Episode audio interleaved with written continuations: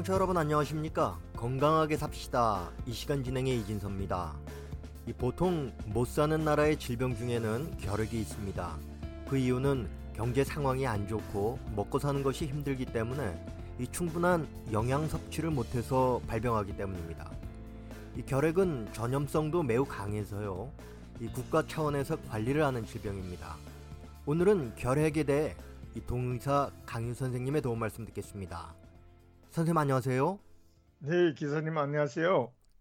네, 선생님 우선 이 결핵은 왜 생기는 겁니까? 네, 그 기혈액은 일반적으로 그 개방성 기혈액이 아니면 전염병이라는 것은 누구나 다 아시라고 생각합니다. 기혈액은 한마디로 잘 못 먹어서 발병하는 것입니다. 우리 몸에 제일 필요한 성분은 첫째로 단백질입니다. 단백질은 우리가 먹는 쌀밥에 많이 들어 있습니다. 특히 찹쌀에 단백질이 많이 함유되어 있는 것으로 발표되고 있습니다. 북한에서 주식으로 하고 있는 강냉이에도 단백질과 탄수화물 그리고 지방을 비롯한 여러 가지 영양 성분이 들어 있습니다. 그런데 강냉이 밥을 먹어도 결핵에 걸리는 이유는 강냉이 영양분을 제대로 흡수하지 못하기 때문에 영양 실조가 오면서 결핵에 걸리게 된다고 생각합니다. 그리고 결핵 환자는 기침이나 가래로 힘들어하는데 이 감기에 걸렸을 때와는 어떻게 다른 건가요? 네, 감기 때는 대부분 찬 공기가 기관지를 통해서 폐 감기 바이러스를 전염시키기 때문에 폐와 기관지가 자극을 받아 기침을 하고 네. 가래를 뱉게 됩니다. 그러나 폐결핵 때에는 폐결핵균이 폐포를 자극해서 폐 분비물이 생기게 하는데 이걸 제로 내보내기 위해서 기침하게 됩니다. 감기 기침은 감기 경증에 따라서 기침의 시기가 틀리게 나타나지만 폐결핵으로 하는 기침은 폐결핵이 낫기 전에는 기침이 멈춰지지 않는 것입니다. 그리고 아무리 심한 감기라도 약을 먹으면 열이 떨어지지만 폐결핵으로 나타나는 체온은 미열로서 일반 헬제로는 열이 내리지 않거니와 약효가 전혀 없습니다. 폐결핵의 초기 증상은 이렇게 감기나 기관지염처럼 시작해서 37도가 조금 넘는 미열이 계속 납니다. 이런 미열을 소모성 미열이라고 합니다. 폐결핵 환자 대부분이 이 소모성 미열에 의해서 맥이 없고 피부가 시들시들해지며 윤기가 없어지면서 피부 알레르기를 해서 몸이 가렵습니다. 그리고 이 병은 그 귀찮아서 죽는 병이라고 할 정도로 완치까지 시간이 굉장히 오래 걸리지 않습니까? 그 이유는 뭔가요? 네, 폐결핵 먹는 음식 영양에 따라 병이 진행 속도가 결정됩니다. 그리고 여러 가지 질병을 앓지 않게 하는 몸 건강 관리에 따라 회복 혹은 악화된다고 말할 수 있습니다. 폐결핵 환자에게서 나는 미열은 계속해서 몸의 수분을 증발시키기 때문에 몸은 항상 마른 형태입니다. 이렇게 체질적인 그 변화가 생기면 식욕이 떨어지고 음식을 먹어도 흡수가 잘 되지 않게 됩니다. 우리가 감기로서 열을 내고 앓거나 앓은 후에 입맛이 떨어지는 이유도 몸에 미열이 남아있거나 멸후 생기는 여러 가지 입맛 감각 때문입니다. 결핵 환자의 병치료가 오래 걸리는 원인 중 기본 원인으로 되는 것이 음식에서의 그 영양 섭취라고 나는 생각합니다. 폐결핵 환자의 몸에 맞는 영양가가 있는 음식을 정상적으로 맛있게 잘 먹는다면 폐결핵도 다른 질병처럼 빨리 나을 수 있다고 생각합니다. 미열이 있는 한 절대로 음식을 맛있게 먹을 수 없는 것이 폐결핵이기 때문에 치료가 길어지면서 환자가 죽고 싶다는 생각까지 품게 한다고 생각합니다. 보통 이제 약을 6개월에서 9개월까지 장기 복용을 하게 되는데요. 어, 북한 실정에서 대처 방법은 어떤 것이 있겠습니까? 근데 하나의 질병을 6개월간이나 약을 먹으면서 치료한다는 것은 환자에게는 고된 일이 아닐 수 없습니다. 기력 치료제는 하나씩 먹는 약은 거의 없고 거의 모두 여섯 알 넘는 화학약을 먹는데 이것부터가 환자에게 부담이 됩니다.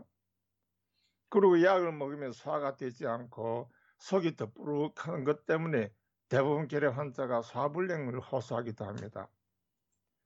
북한의 현재 실정은 제2고난의 행군이라고 합니다.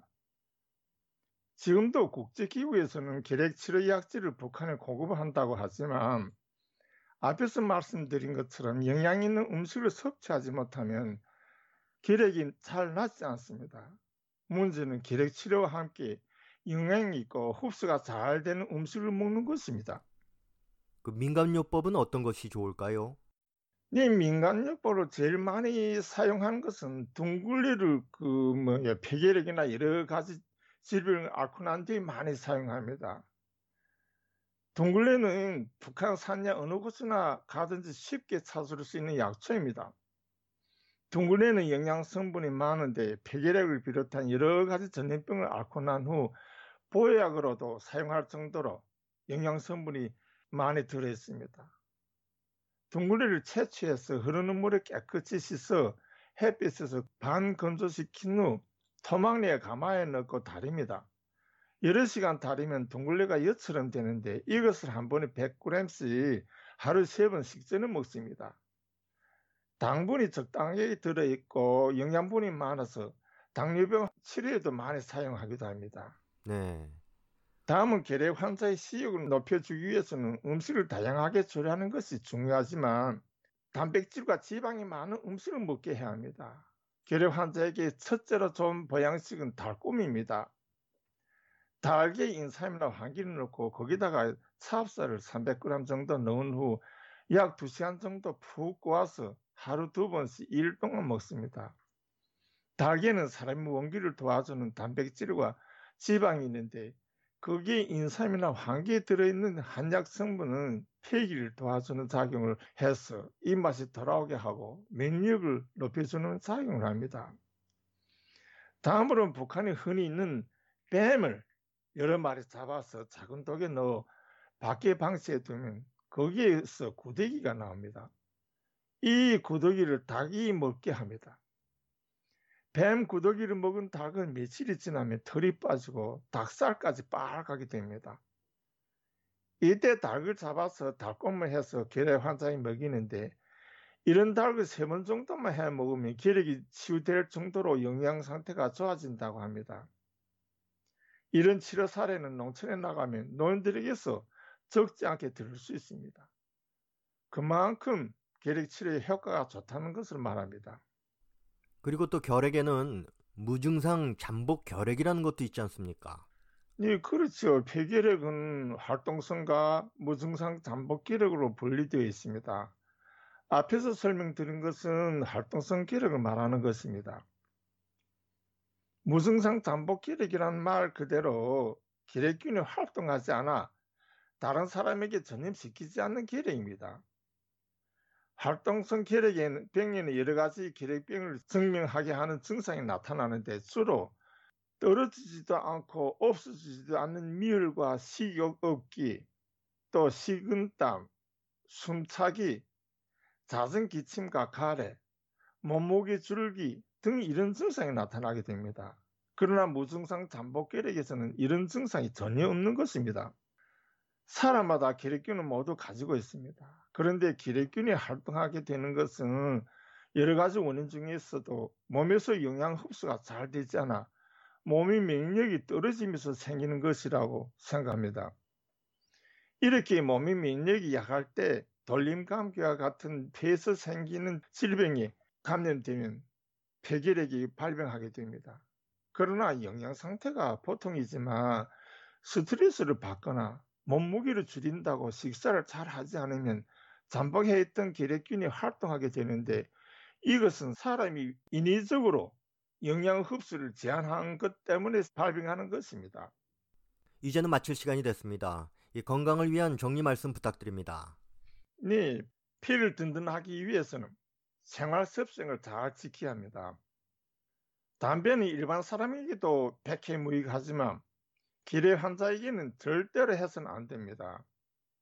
담배는 있는 폐결핵을 더 심하게 합니다. 담배 연기는 폐에 들어가서 폐포를 자극해서 기침을 유발시키며 그 기침을 해서 폐에 있는 모세혈관이 터져서 각혈을 할수 있습니다.